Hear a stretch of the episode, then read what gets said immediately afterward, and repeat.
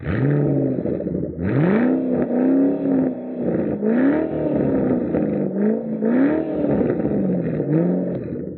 ready to strap in for another exciting episode of No Driving Gloves, where Derek, John, and Will use over 75 years combined industry knowledge to bring you a bare-knuckled view of the collector car hobby. So let's get rolling. Welcome back again, guys. Been a little bit of time since we've talked. We had that long episode, two-parters, but here we are. I think we're going to talk about a little bit of our travels. Will and Derek seem to get around, see a lot of shows. I'm a little bit more of a homebody, but let's see where we go. So I know in the truck episode, we talked about high-dollar tow rigs and stuff like that. And, you know, one of the reasons that we have a really nice tow rig is we travel a lot. We go to car shows all over the country from, you know, Ohio to California, all the way up into the Twin Cities of Minnesota. So, you know, some of my favorite shows are just local shows. I know we travel all over the country, you know, pulling trailers and pulling cars, but, you know, sometimes it's, to me, it's more fun to just hop in your hot rod and go down the road 15 or 20 miles and hang out with your buddies for a few hours and then turn around and come home.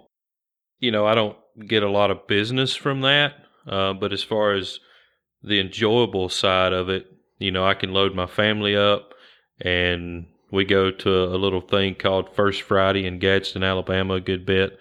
And, you know, there'll be 600 or 700 cars show up from all over the southeast, really. And, it starts at 8 o'clock.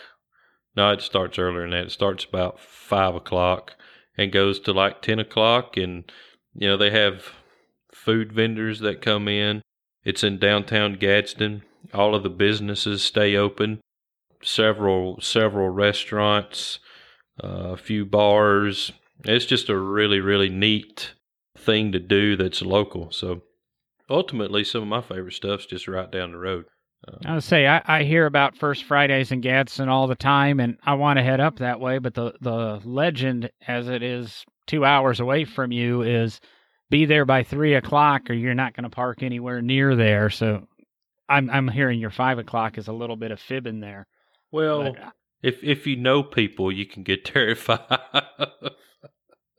If you ever want to come up, just let me know. I'll save you a spot.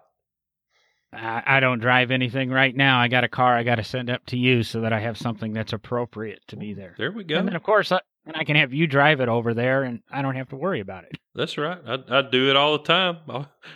I'll haul a customer car to California, and they fly in on a plane, you know?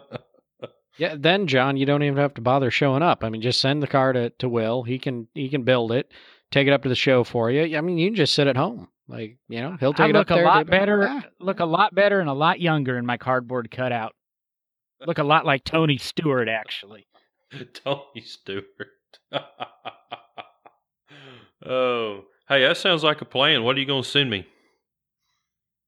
We've talked about it. I just got to...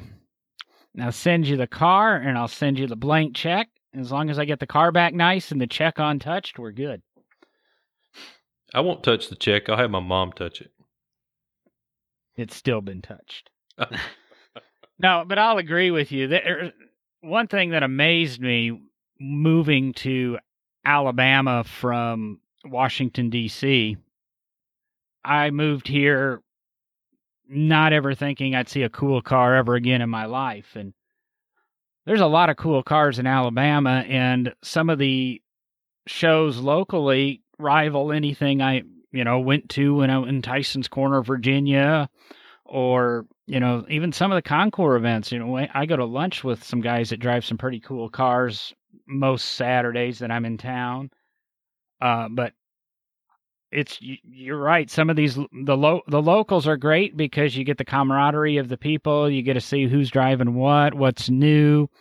You get to give some people a little harassing because, oh no, you bought this, and, you know, just got a friend who bought a new Mustang, and you know, guess he wants to become a mass murderer at car shows.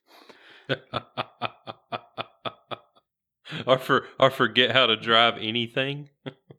It's a red Shelby, so at least the blood won't affect the paint job or anything. Oh, Lord. Boy, Mustang owners have had a rough go at it the last couple of years. Okay, I'll go with it's a lot of just creative video editing.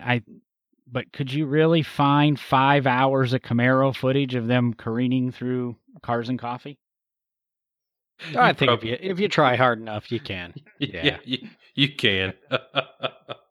Can I be mean to Camaro owners and say, can you find 5 hours of footage of Camaros running?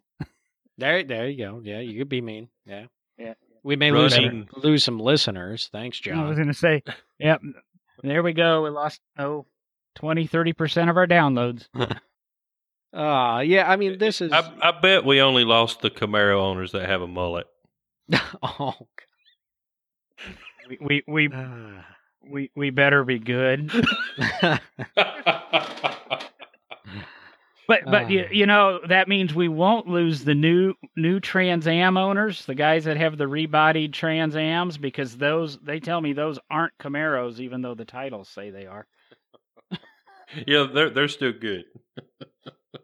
I'm just saying that was something on my Facebook feed from fellow, I don't want to say fellow because I don't own one, from a Mustang owner jabbing at some of the Camaro people in her Mustang group.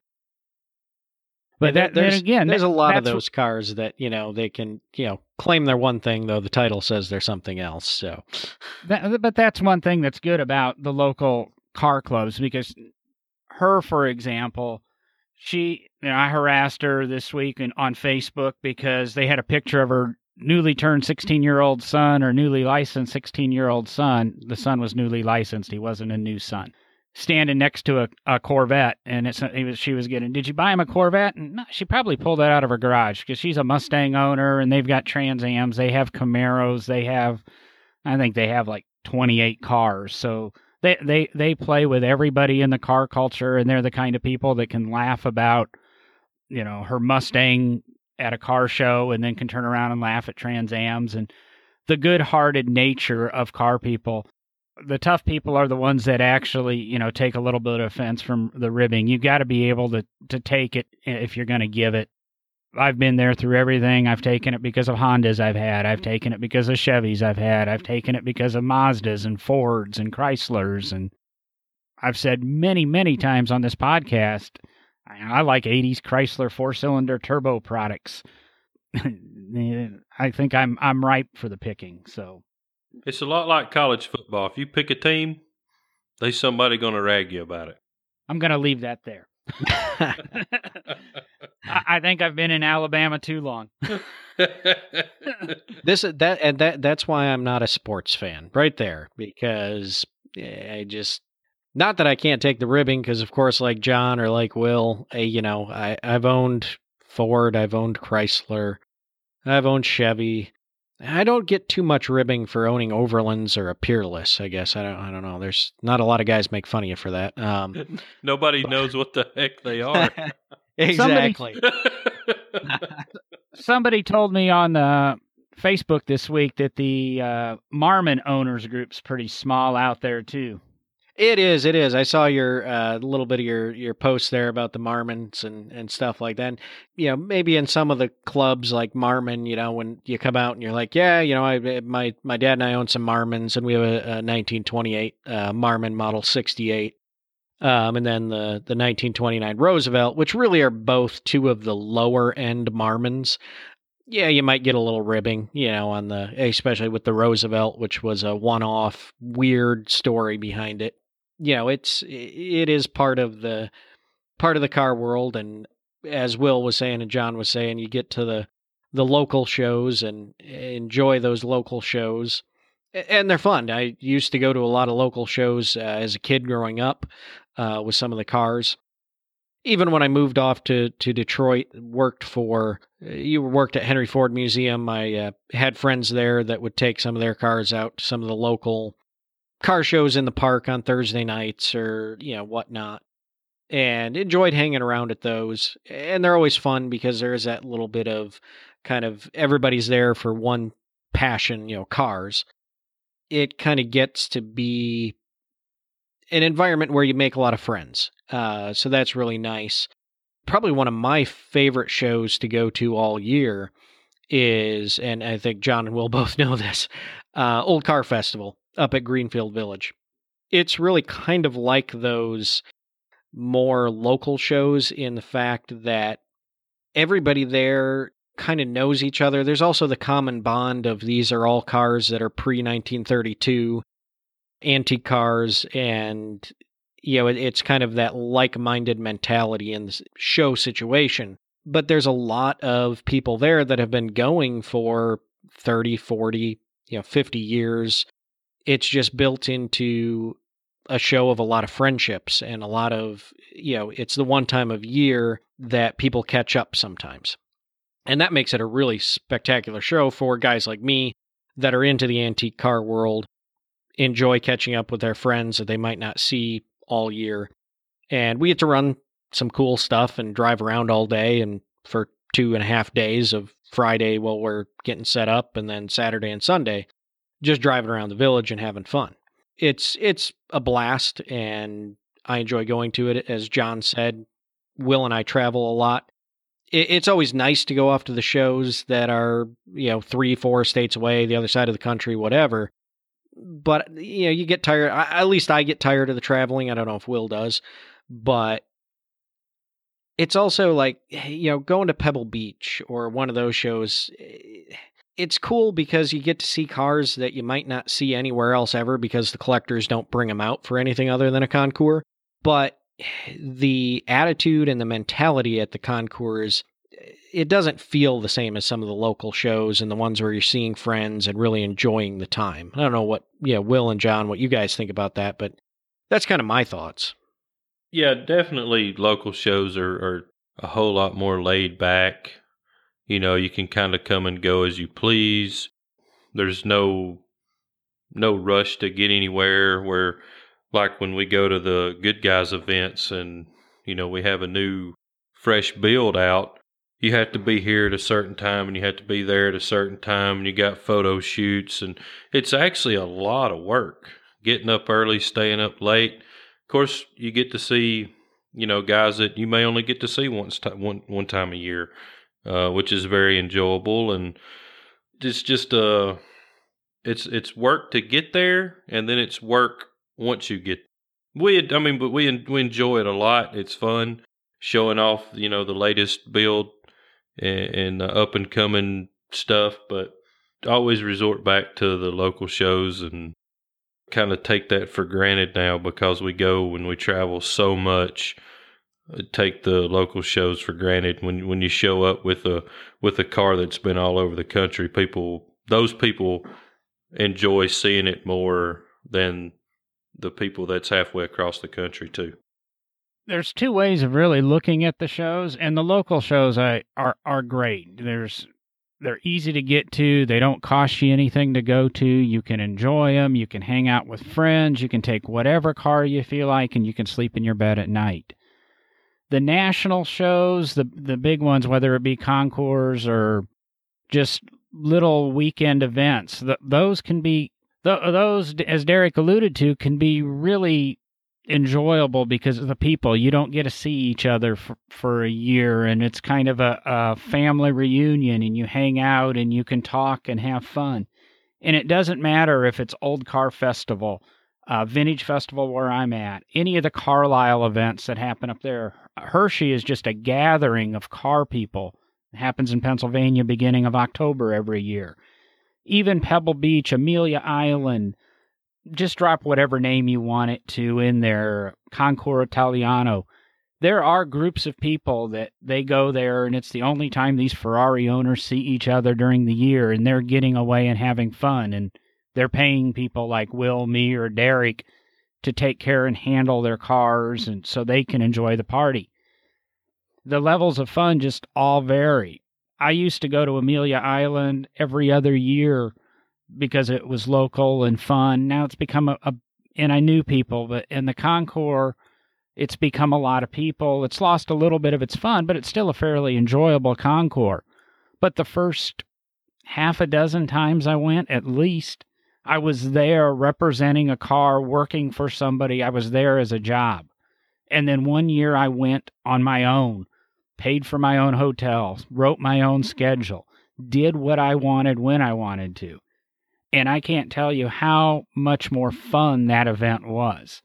So us three, we get a lot of these paid vacations to go to these shows. I go to the Lotus Owners Gathering every year, no matter where it's at. To be honest, as somebody from another company I work with quite closely says, when he travels, he leaves with what money's in his wallet, and he comes home with that exact same amount of money because he lives off the company credit card. And I kind of get the privilege of doing that. I don't have to buy a candy bar at the Love Station on the interstate there, anything. But you are at the beck and call of your employer. You are responsible for something you don't own. And if something goes tragically wrong, you go home jobless. So there's always that level of stress, and it takes a lot of fun out of it. And I think that, you know, Will's echoing that it's a lot more fun to go to the local shows because, again, you know people, you have a little bit less responsibility, you're close to home. But for the listeners out there, don't get us wrong. Even the big shows are very enjoyable to go to. You go to them, you have fun, you see people, and once you get going 3 or 4 or 5 years, you start recognizing people. You start recognizing car owners. You start recognizing the people working the insurance booths or the people. Again, it goes back to having people, and it's a way to see some of this stuff. So don't let the fact that we get upset and cry over having to go to these shows because it's a job. They're all fun, and when you go into it with a different look, and I try to go to a couple of shows per year now on my own dollar, out of my own, you know, not worried about anything other than me having fun. And that's kind of how I get away from it. And I find I enjoy them really a lot more than when I'm going to work. You know, I recommend going to Columbus, Ohio, to the Good Guys Nationals. If you've never been to that event, it is well worth going to. I know John and I actually met up there this year. We didn't have, you know, a car that was done this year for that show. So we just got to lay back and really sit back and enjoy it. We did have one photo shoot that was at like 5 o'clock in the morning. But other than that, it was very enjoyable, you know, just to the average car guy that enjoys just going to car shows and seeing cool things. It's one of the best in the country. They have an autocross set up. They have Friday night drags at the local drag strip. Just a really cool venue. They do Street Rod of the Year there. Muscle Car of the Year? No, Street Machine of the Year, my bad. Street Machine of the Year, which are two of the highest awards that Good Guys gives out. The indoor vending booths are packed to the gills, from anything from Dakota Digital to Ride Tech. I mean, you name it, they're there. So it's a very good show to put on your bucket list to go to. Yeah, and I think you guys are right. You know, John, Will, it ends up being about perspective. John, myself, Will, we go to a lot of these shows for work, and I think everybody knows that, you know, work is work. It can be stressful. It can not always be fun. Sometimes it can be really fun, especially, I think, for the three of us. We get to do some really cool things that we all have passion for. That always makes a job better. It is also the perspective that, you know, I go to a lot of non-car shows. I'm an early machinery guy. I love early gas machinery, gas engines, steam engines, things like that. And when I go to a show that's more dedicated to those type of vehicles, and I'm there just to have fun, see people that I know that are involved in that community and hang out with them, I have a lot of fun. And it's like John said, you know, you go, you're not working, you're on your own dime, you can do what you want to do. You don't have to sit there and worry about the car that you brought that's out on the show field, and you're trying to grab lunch wondering, you know, who's trying to open the door on it right now and what are they doing to it.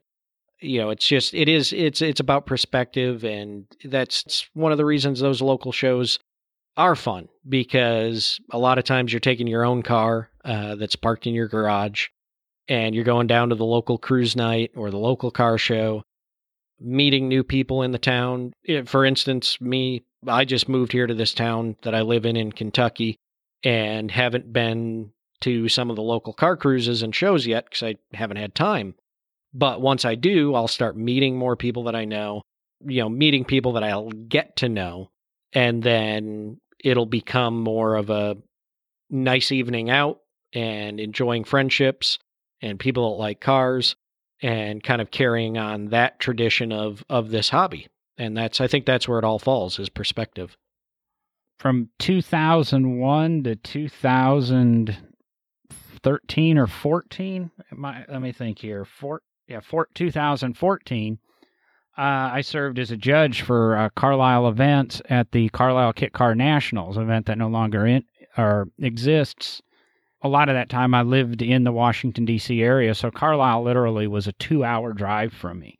Nice, easy drive through the countryside of Pennsylvania, which if anybody's got property up there that needs to be house sat and a job, I'd consider taking care of that for you. I just absolutely love that area of the country and the hillside, so going to the shows were fun. Going up there, and I only had 3 hours of responsibility. It didn't matter what I did, as long as I was somewhere for 3 hours during that show. But I went to the other shows, and I enjoyed the shows.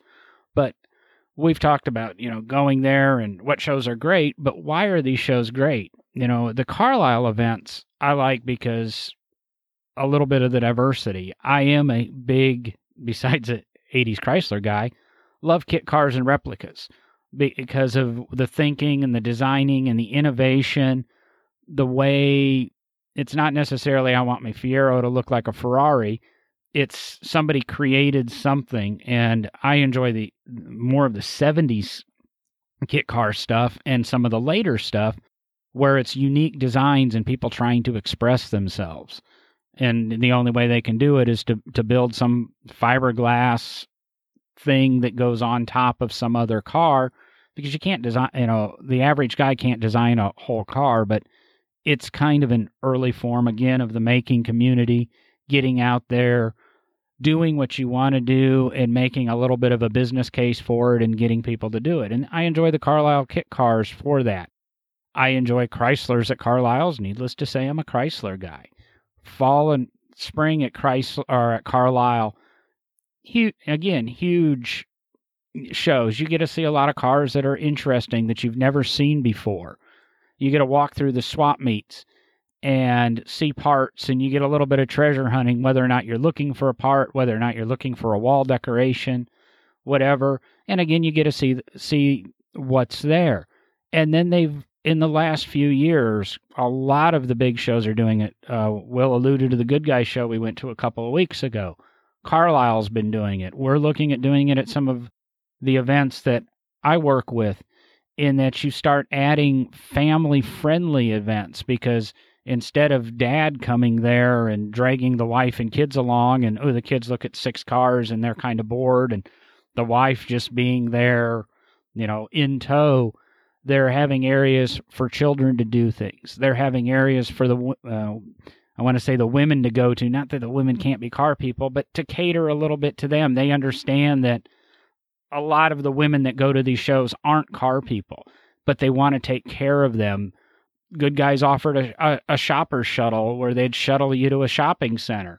They also had a designated area with more of the art and craft and things that are traditionally thought of as women's interest items. I kind of enjoyed it. There's woodworking in there. There was car art pieces.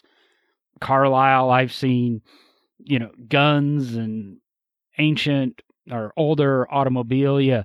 So they're working to cater to the whole family-friendly environment, and it's not just having to go through and listen to people with loud exhausts, make a lot of noise, car after car after car.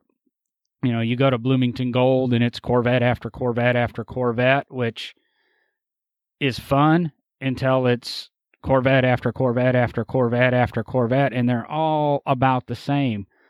they figured out ways to add spice and interest to these shows so that there's, again, a lot more than just the cars. We talked about it a little bit in the last episode. You know, the cars got us there. It's the people that keep us coming back. If we're not having fun with the people and the surroundings, and it's all a bunch of stodgy people that walk around with their arms crossed and grumble at you, you're not going to go back to a car event. So, again, it's there to try to perform a different type of entertainment. And one of the best concours I go to or that I enjoy is I call it Keeneland Concours, and I'm probably mispronouncing it, in Lexington, Kentucky, because they do a wonderful job of integrating an art show. It's at, all of a sudden I'm drawing a blank. It's at the horse track there in Lexington, Kentucky. And so there's tours of the stables. They do a fake horse auction.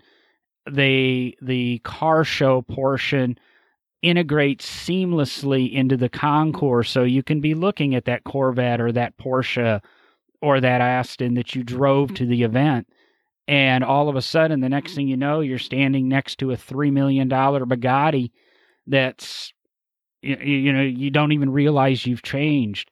So, again, the events are trying to understand and work with the people and provide this level of fun for the family. Yeah, and you see that happening more and more, as you're saying, John. You know, you're just talking about what makes these shows great, and I'll go back to Old Car Festival. It's actually one of the longest-running antique car shows in the country. It's on 60-plus years now. The cool thing about it is you've already got that kind of family-centric setting because you're at Henry Ford Museum in Greenfield Village, so you've already got a place where the family can all come. Varying interests are probably already covered in a lot of ways. One of the coolest things about the show, they allow the cars, which again, all pre-1932, restored or unrestored, but they have to be factory, as they would have come out of factory, essentially. No hot rods allowed. They allow the cars to drive around in the village as though it was the 1890s, early 1900s. It's just drive around. They have, you know, policemen at certain corners directing traffic, historically dressed, obviously. It puts you into a whole setting, being inside Greenfield Village with the cars running and driving, almost as though it takes you back in time. It's probably one of the things that make the show as cool as it is. But the other thing that's cool is that, you know, John was just mentioning, you know, the moms, the dads, the kids come, and a lot of times maybe the wife isn't as into cars as the husband is, or maybe the husband isn't as into cars as the wife is, because that happens. The cool thing about the show is there are a ton of women and children that come to the show. A lot of times it's the women that are there with the car, driving the car around. I have some really great friends at that show, and that, you know, the husband and wife both collect antique cars, and they're both out there in their respective cars driving around and just having a good time, enjoying their company. There's also a kind of educational aspect to it, as in we have what we call pass and review. So the cars are actually lined up chronologically by year. There's a few of us, myself included, that narrate the pass and review. And we each sit up there for a few hours, and as the cars drive by, we talk about their history, their importance in the development of the automobile, how things changed technologically over time between the automobiles. You know, just kind of give the people that are in the bleachers there, in the grandstands, as they call them, a little automotive history lesson. And, I mean, where else are you going to go in one weekend to be able to see everything from the 1886 Benz patent Motorwagen replica driving through pass and review all the way up to 1931, 32 Chevys and Fords, driving through and learning about that first, you know, 50, 60 years of automotive history in the development of the automobile. And that's one of the things that draws me as the person I am back to that show. And I know from the visitors I talk to and the people that bring the cars to the show, it's the big thing that draws them back, is it's just that kind of ability to get those cars into that setting, driving around with, and I mean, they draw anywhere between typically 500 and 700 cars I mean, we had a few years ago, I think we were almost at 900 cars at that show. Where else are you going to get that many antique cars together and share that passion and see them actually driving in action, hearing them, smelling them? And the coolest thing is, if there's just regular visitors to the village that day, they get that extra benefit. You know, they pay the same admission price, but they get to see all these cars. And most of the drivers are kind enough that if you're walking down the side of the road and they stop and say, "Would you like to ride in my car?" Or you ask, "Hey, would you take us for a ride?" Most of us say, "Hop in." And these people get to experience something that they'd probably never experience anywhere else. What time of the year is that show? It's the weekend after Labor Day every year. Oh, yeah, that's the weekend I'm going to be coming to Bowling Green. That's the weekend you'll be in Bowling Green, and I will be in Dearborn, Michigan. One year I'll have to skip Shades of the Past, which, by the way, is an awesome show, or Holly's LS Fest, and go up there with you, because I think that would be cool.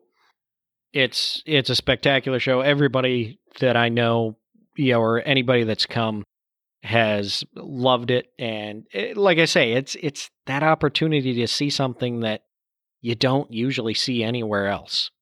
You know, and I'm not knocking muscle cars and sports cars and hot rods and street machines. You know, that's what you usually see out at a lot of the local shows. And, you know, because the antique car world, as we've talked about in one of the other episodes, it's a weird world in the antique car world. And the cars don't always get out to the local shows. And I'm probably one of the crazy guys that once my 17 Overland is finally finished up, I'll be the guy driving it down to downtown here on Thursday nights and parking in a parking spot, hanging out with my 17 Overland with a bunch of 50s, 60s, and 70s era cars. That's just who I am. But, you know, this show is, you know, that Old Car Festival is just, it's so unique. And yeah, that's the reason it's probably my favorite show of the year. Yeah, I definitely want to get up there for that.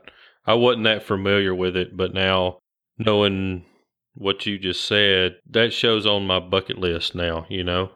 I definitely want to get up there and do that one day. Well, see, the trick is we'll get you there, you'll enjoy it, and then by the next year, you'll have an actual car that you can bring and drive.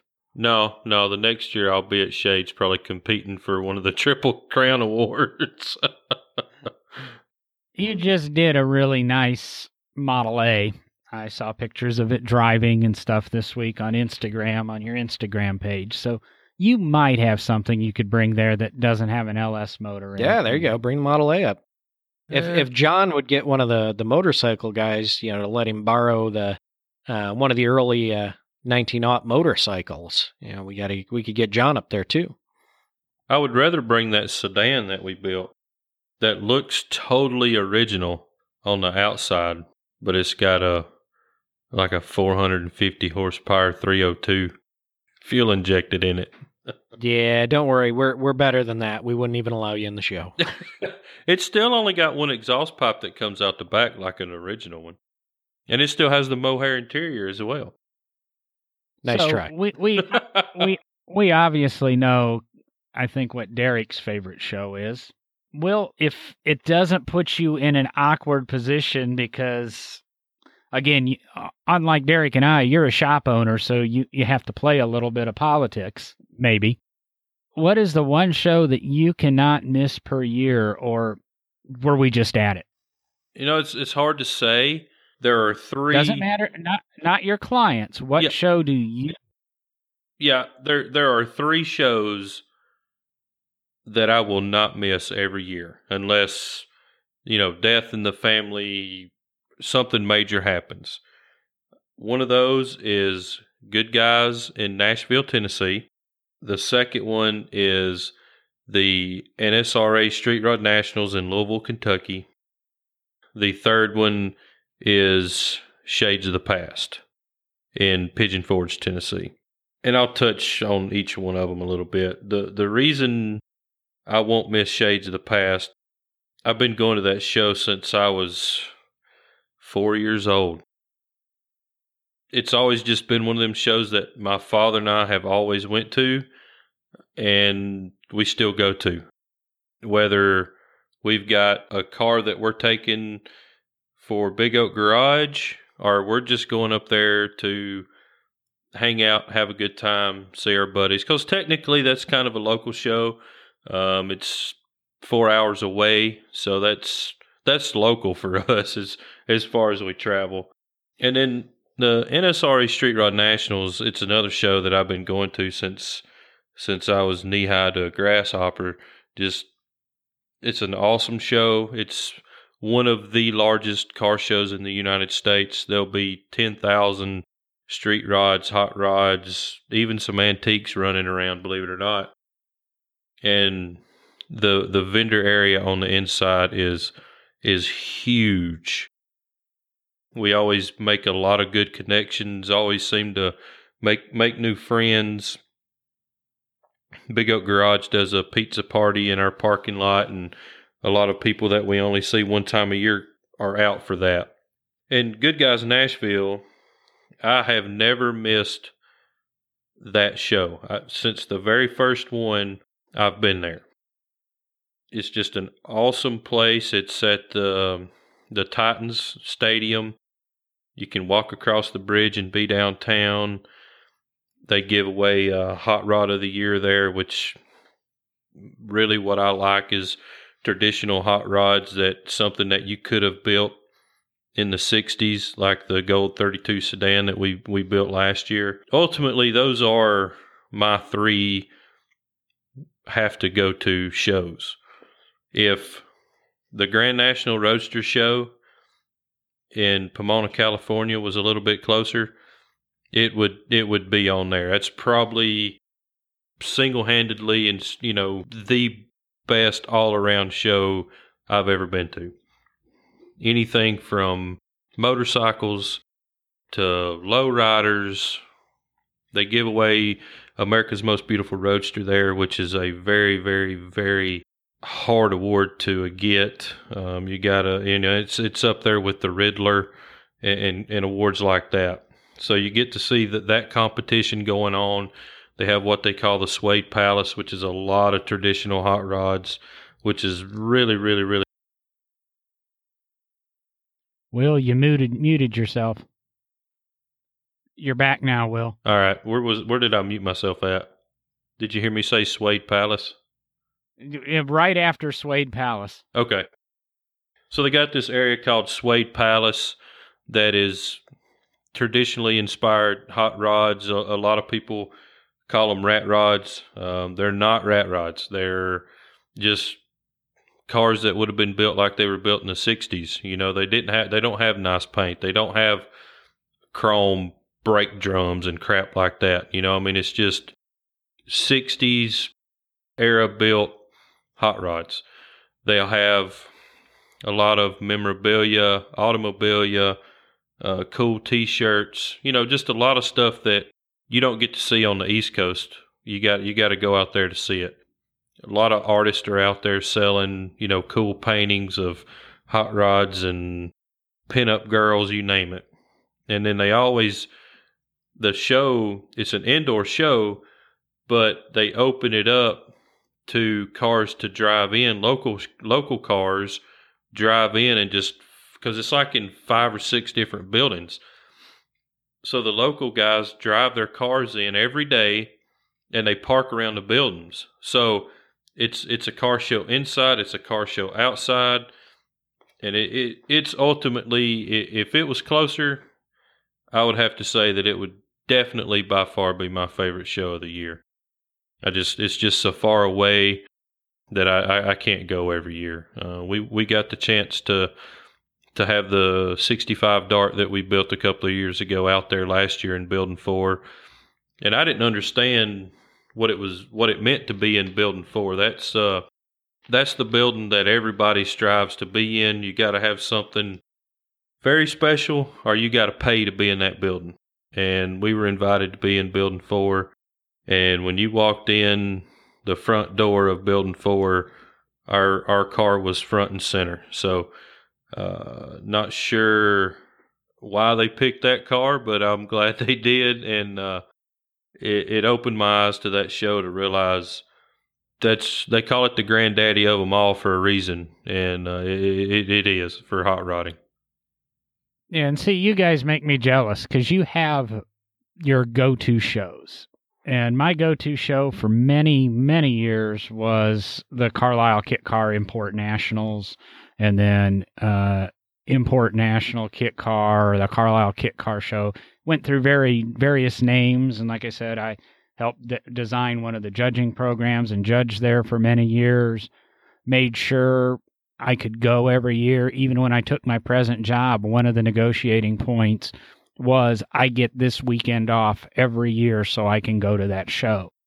It carried through. I missed one show in the entire time from basically 2000 to 2014 when it ended. And they renamed, 2015 was the last kit car one.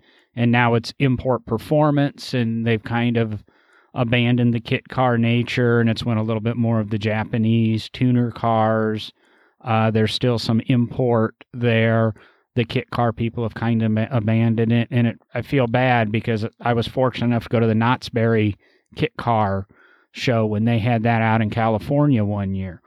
And there's just no place for these kit cars and replica cars to go anymore, and I would hope somebody's able to develop a place for them to go.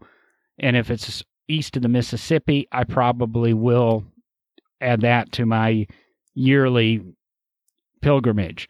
But if there is a show field that I like going to, it's any of the Carlisle events. Pick the one that fits you the most. They have Carlisle trucks, Ford, Chevrolet.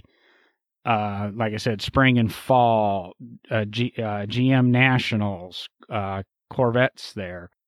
It's just, they cater to you. They know how to do it. It's the only thing this group does. They do 10 shows a year. Sounds like I'm running a commercial for them. I wish I was, but like I say, I enjoy Pennsylvania. It's a nice small town. The people at Carlisle are great. The Millers created a wonderful facility, fairgrounds to hold this. The community's great. The downtown scene's great. It's just a good immersion in cars for 3 days if you want it to be. And I would say that's my go-to. Fortunately, I can pick from 3 or 4 different shows to go to this. But 2017 might be the first year I don't go to Pennsylvania in the last decade and a half at least. It just doesn't seem to be fitting any of the schedule that I have now, and it's rough. One of the most enjoyable shows I've ever been to, when I was at McPherson, I kind of petitioned to start their internship program, which is now is expanded, and just about every student at McPherson does internships over the summer. But when Will and I were there, there was no internship program. And when I proposed this to Gary Dill, the then president of McPherson College, he said, you need to write it up and write the proposal and what you're going to gain and create the internship program for them to agree to it. And I went to the Barrett-Jackson car auction. Did it from behind the scenes. I wasn't the guy on TV announcing. I was the guy driving the cars across the block. I was the guy who drove 17 hours from McPherson to Arizona to work the auction, arrived at 2 a.m. I was told to call Drew Alcazar, who now runs Russo Steely Auctions, and he was who I was to report to. I got there at 2 in the morning. I was supposed to call him. I called him. He asked if I could come to work. I mean, I just drove 17 hours. I told him, give me 4 hours of sleep, and I'll be there at 6. It was 4 days of 22-hour days, but the best, to me, those auctions in Arizona in January, best car show in the world. You will see everything. You will see your street rides. You will see everything Derek's talking about. You see everything I'm talking about. You see things you never knew existed. It's an amazing, amazing experience. Unfortunately, my anniversary date at my job is January 20th, and that's when my vacation resets, and we don't have carryover or rollover, so it drives me crazy. I can't make it out there more often. I would say if you're going to do something, either hit Arizona in January or hit Carlisle any time of the year. Those are my favorite places to go and do and see cars, experience cars and car culture. If you have a big auction that comes near you, whether it's Bonhams, Mecum, Barrett Jackson, Russo Steele, RM, you name it, go to it. You will see cars you've never seen. It's sometimes even better to go to the auction than it is. Like if you go to the Hilton Head Concours in early November in Hilton Head, North Carolina, that is the auction's better than the Concours field almost. You see cars that not only are there and you can see and you can get a little bit closer to, if you have the right credit rating or right checkbook, you could actually take that car home. So there is that fantasy that it could be yours, no matter how remote that fantasy is, whether it is run over to the gas station and get a lottery ticket and hope you can, take that car home. Yeah, and I think that raises a good point, John. You know, Will and I have talked about the car shows that you can go to and the ones that we love so much and have a good time at. But yeah, what John talks about, there's car shows, there's also what I would classify as the car events and the auctions, the swap meets, those things that are going on. That's almost a whole nother category of cool stuff to do in the car hobby. For me, one of the things I love to do, and I've only been there a few times, and it's kind of one of those things, like John says, you've got so much vacation. Hershey fall meet for the AACA is one of probably the best antique car swap meets that happen, along with one that I've never been to, which is out in Chickasha, Oklahoma, just the Chickasha swap meet.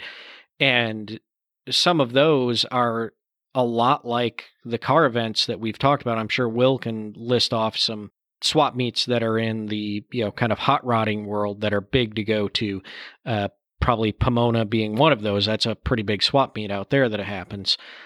It's the same situation where you're getting together. Maybe you don't have your cars with you because there might not be a car show going on, but it's the swap meet. It's all of those people getting together and sharing that like interest and just having a good time together, going around. The cool part is you get that high of finding the parts you need for your next project. So even some of those can be some of the best events to go to in a given year. I think that's almost a whole nother class to talk about on top of the car shows that we love to go to. Yeah, there's some really, really good swap meets around here. There's a huge one in Moultrie, Georgia. They have it twice a year, and it's you can't see it all in 2 days. There's no way. And it's a lot like going to a Barrett Jackson auction or an RM auction or something like that. Now you don't get quite the high end vehicles that are at an auction like that, but you name it, it's there. It's for sale. The parts that are there, it's just huge. The car selection's huge.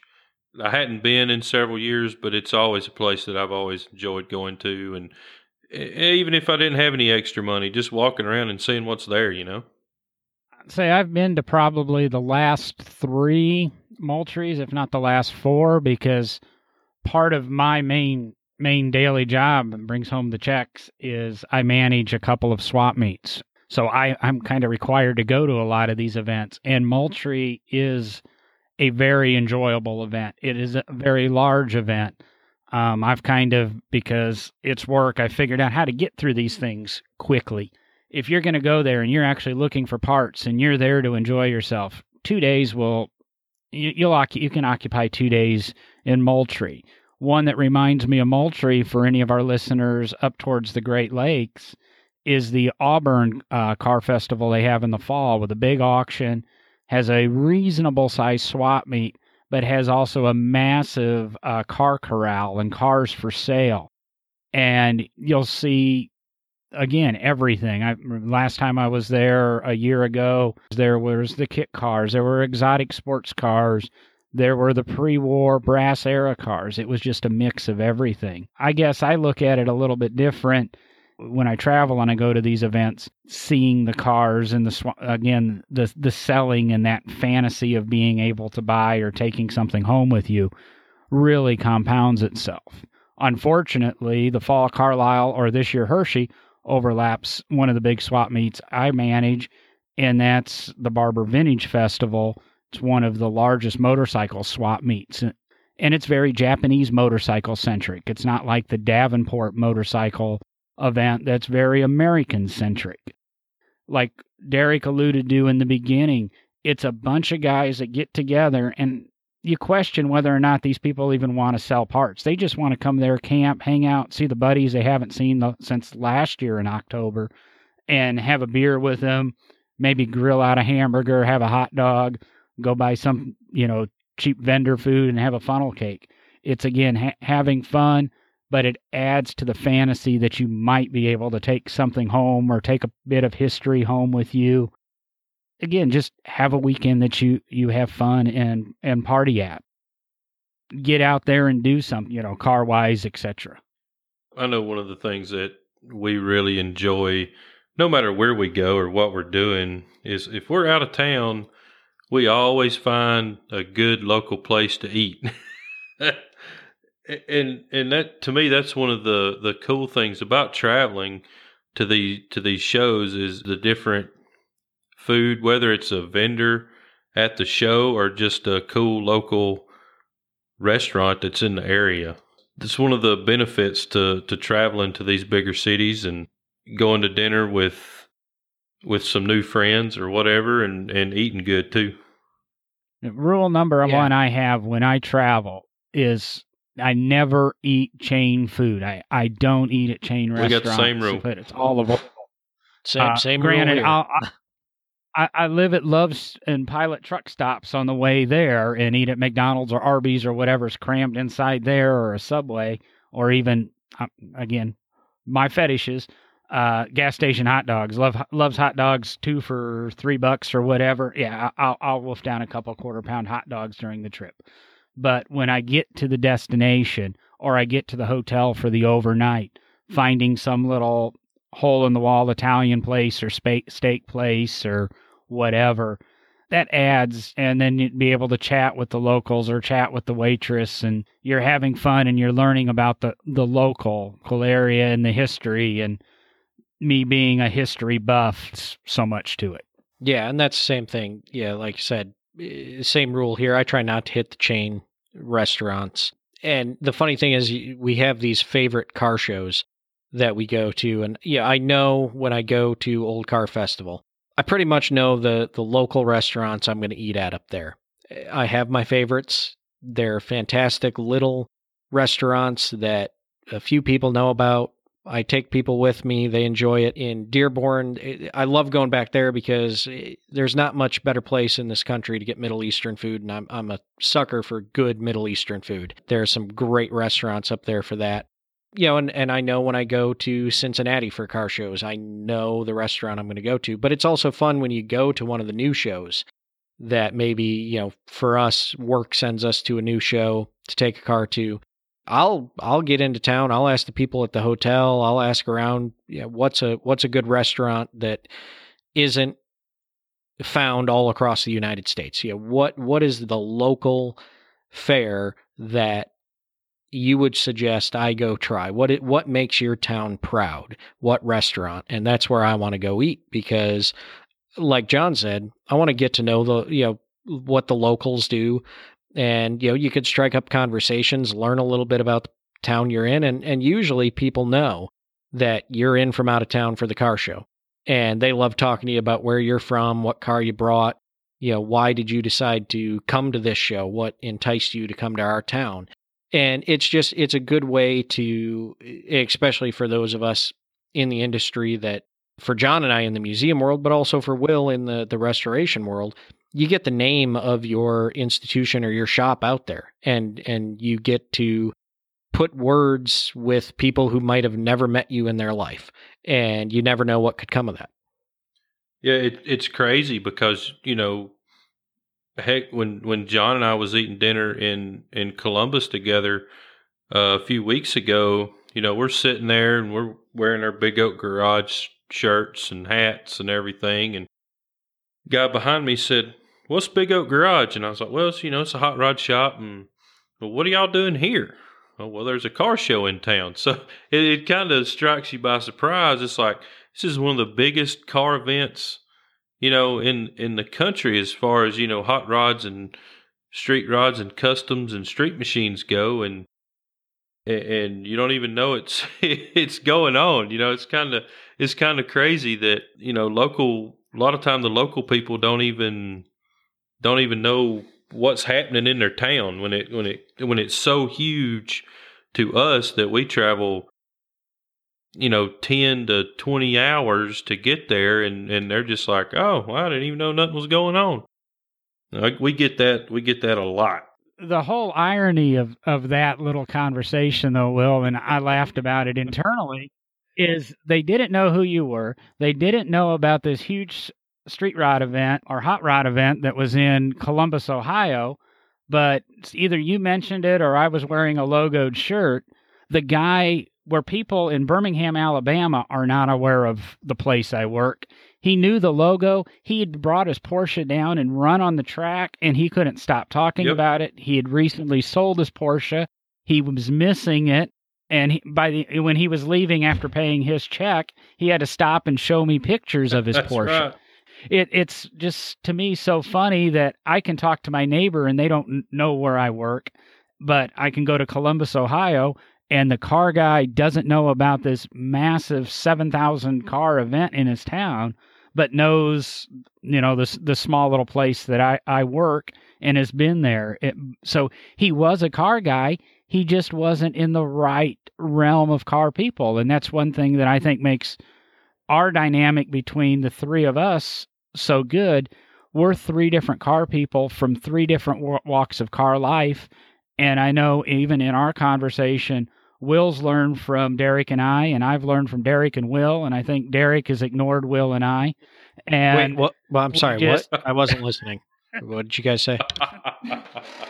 Don't worry about it. But it's just those fun things. But a couple weeks earlier to going to Columbus, I had to go to Skyatook, Oklahoma. That's just outside of Tulsa. And I checked into my hotel. And I said to the people, like I always do, give me a good local steakhouse. And they said, steakhouse right out across the parking lot. I said, that's a chain. I want something local.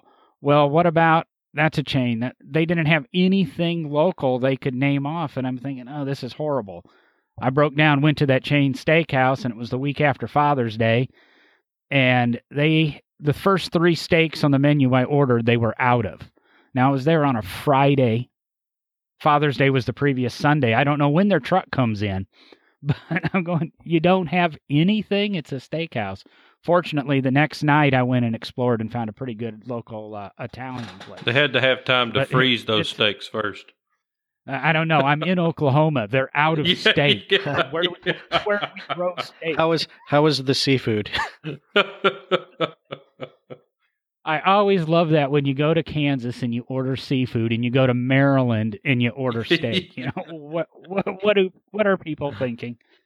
Well, we've talked a lot about the events and stuff we go to at about that 60-minute mark that I like to make everybody wrap up. So I think we're going to go ahead and give everybody a chance for a final comment.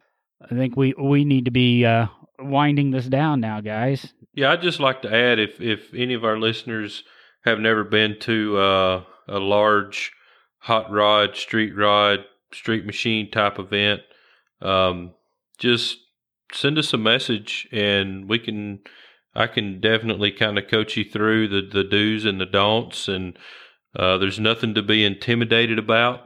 I've been going to them since I was, 4 or 5 years old. So if you're intimidated by going to a large event like that, there's nothing to be intimidated about. It's really fairly simple. You just, like any other show, you register and you drive in and find a parking spot and have a good time. So if you have any questions about anything, just, shoot us a message on Facebook or Instagram or through our website, or and we can definitely get those answered for you. Yeah. I mean, I agree with Will, anybody has anything, questions like that for us, shoot them in. I guess one of my last comments would be, figure out and really think about what you're passionate about in the car hobby and in this industry that we're all in and talking about. you know, figure out what the local shows, the big shows in your area are, be it an antique car show like Old Car Festival or the Good Guys show like Will and John talked about, or any of those events, and just go and have fun and enjoy it.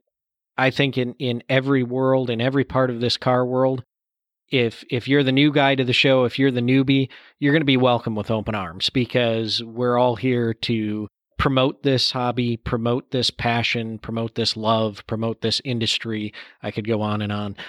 Like Will said, don't be intimidated, because we're all out there to welcome you and show you the ropes, make sure you're familiar with stuff, and not be scared to come and you know, even bring your car if it's not the best car. You know, it's a place to learn as well, because everyone there is willing to talk to you and help you out. I mean, at least in all the shows I've been to, that's the one big thing, is we're all there to help each other. We've talked about it in the past on this podcast as well. So, and aside from that, you know, we've been talking about things we love. We all got to be to work tomorrow, which we all love our jobs. So, John, why don't you wrap this thing up?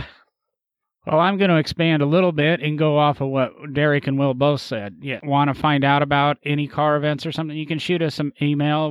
We'll let you know. We know Derek's in Kentucky. Will and I are both in Alabama, so we're pretty well versed on things going around in our areas. If you're in a different area of the country, or you want to find a car event to go to, if you're not sure where to look, check Hemmings.com. They have an events page. They list.